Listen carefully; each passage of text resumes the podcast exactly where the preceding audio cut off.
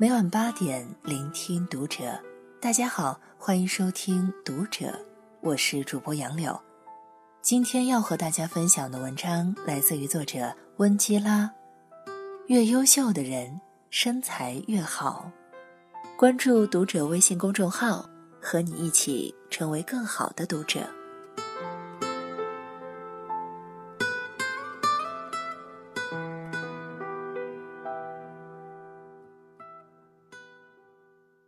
人事部面试一个新外教，史蒂芬。史蒂芬双眼碧蓝，亚麻色头发盖过耳朵，身高一米七左右，穿着衬衫和黑夹克，一条宽松牛仔裤和黑色运动鞋。她身材比较胖，但和每个人微笑握手，很绅士与亲和。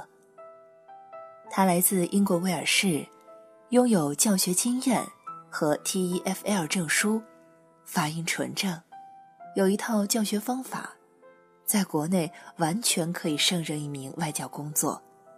人事部同事很喜欢他，但在演示课环节，他巨大的腹部阻碍他蹲下腰、拿道具以及和坐着的老师互动，场面僵持了一会儿。他改成让别的老师帮忙，并重新在黑板上板书。最终，史蒂芬没被录用。一个来自加拿大、资历虽浅，但身材苗条的女外教，很快入职。我问人事部同事，为什么不给史蒂芬一个机会？她很有资格，很优秀呀。同事说，女外教身材那么好，也很优秀呀。你看她的小腿肌肉，一看就有健身，体力充沛，学习力强，课堂一定生动有趣。这个以貌取人的时代呀，作家胡赛尼说，美貌是个巨大而不当的礼物，来得既任意又愚蠢。总认为人事部同事就是看中了女外教的美貌，才放弃史蒂芬，多么愚蠢的决定。接下来的情节让我明白，先入为主是多么可怕。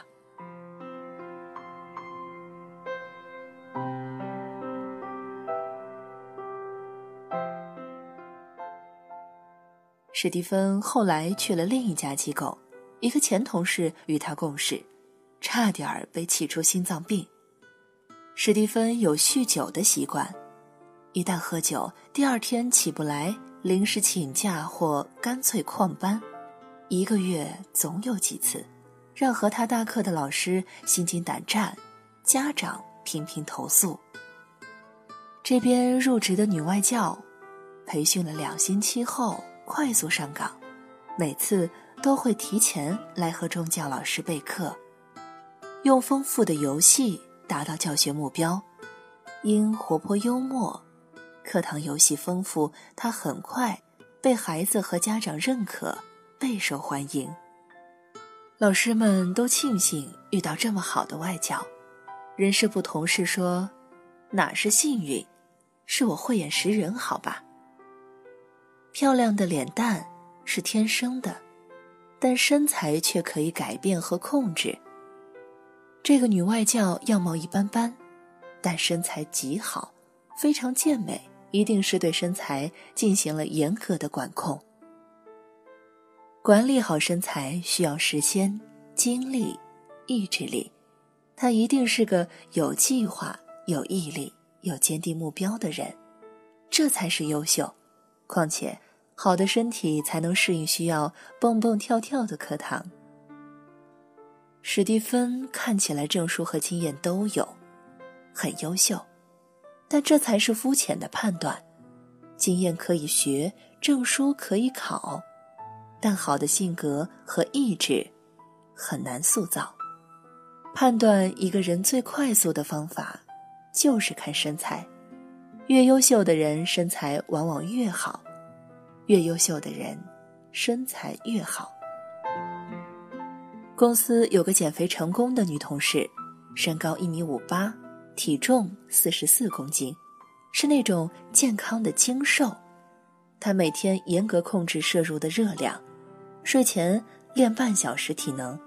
他的口头禅是：控制体重，方能控制人生。他优秀吗？当然优秀，因工作目标清晰，效率高，管理能力强，在公司工作一年，他就晋升为主管。年会上，上司 Angel 对他的评价是：有强大的自我管理能力，目标坚定，身材好，氧气少女。优秀的人内在表现是自我管理能力强，外在的呈现则是身材好。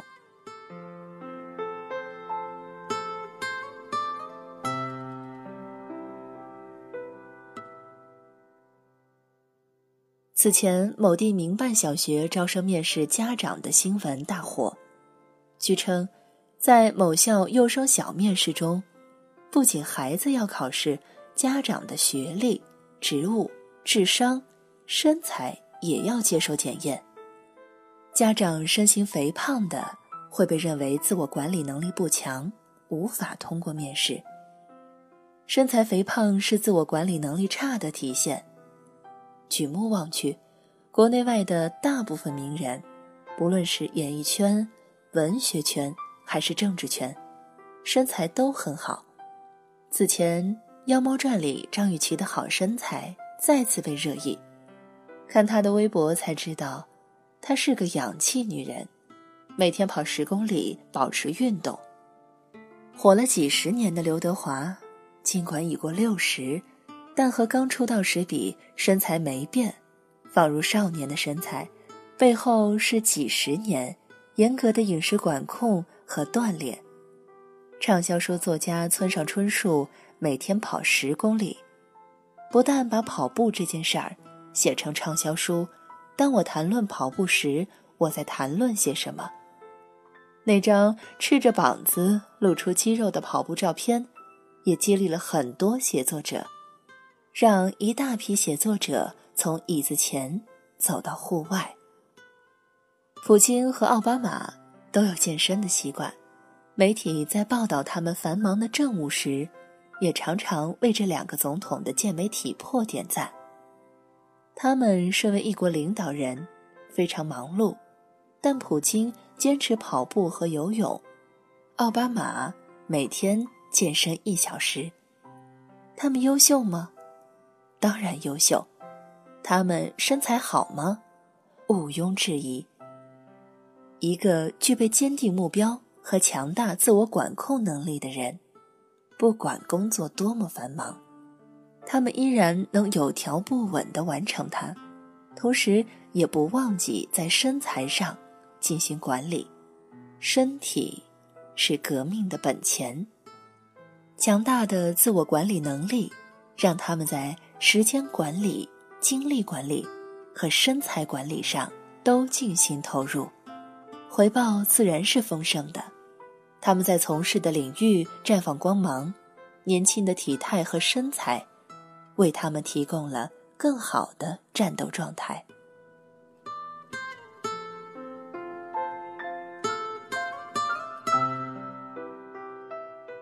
作家严歌苓今年六十岁，但看起来比实际年龄年轻许多。记者采访他时这么形容，他的皮肤状态极好，身材轻盈笔直。他对自我的管理要求极为严格，每天坚持早上写作两小时，天王老子也别想打扰我。除了上午写作，严歌苓还坚持下午长跑，常年游泳，极为自律。他出版了很多发人深省的小说，无数的优秀作品在海内外畅销，很多作品都被知名导演买下版权，拍成影片，登上荧幕。年过半百的他在讲座或发布会现身，常常一袭优雅长裙亮相，体态轻盈，和年轻时当芭蕾舞文艺兵的身材无异。一天的美丽可以维持，而几十年的美丽背后，全靠日复一日的点滴来坚持。就连在餐厅等人的时候，他都会抓紧时间做平板撑来保持身材。是，保持好身材本身就是一种战斗力，一种强大的自我管控能力。他说，写作之于我是一种秘密的过瘾，瘾就是一种超乎正常的生命度。达到这种生命度，安全又不碍别人事的方法挺多，但这些方法的假象是受罪。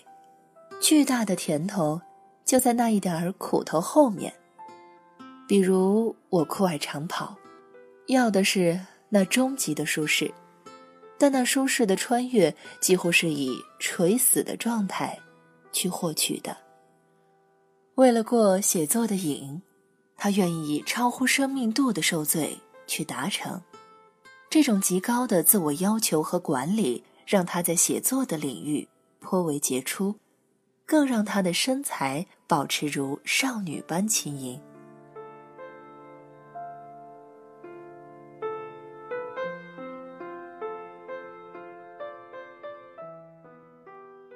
有人说，重要的不是你几岁，而是你看起来几岁。看起来的年龄除了脸蛋，还需要身材。我曾经的上司是个非常喜欢运动的人，他总是背着包，里面装着电脑和运动服。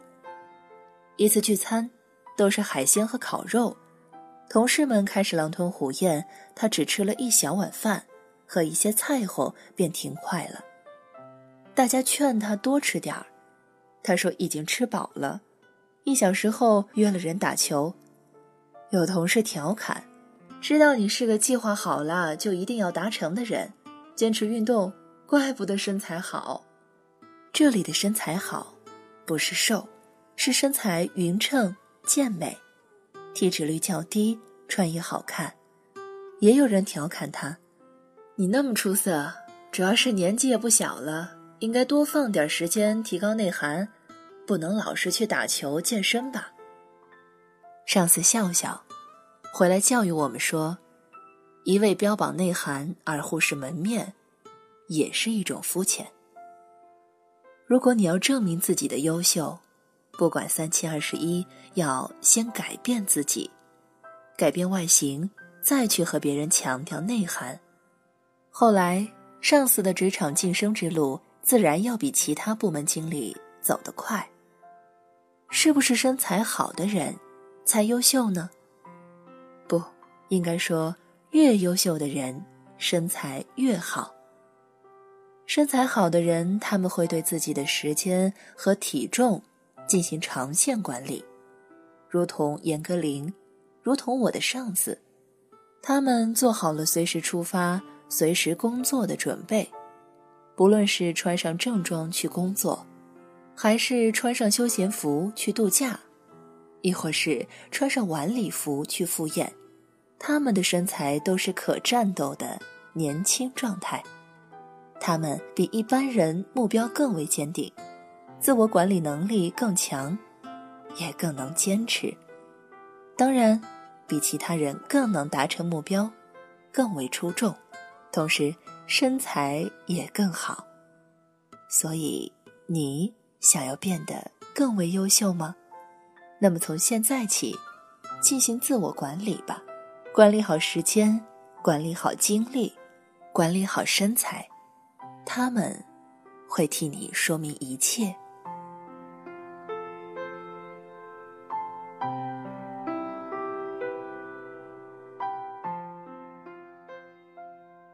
以上是今天和你分享到的文章，我是主播杨柳，感谢收听读者，我们下期再见。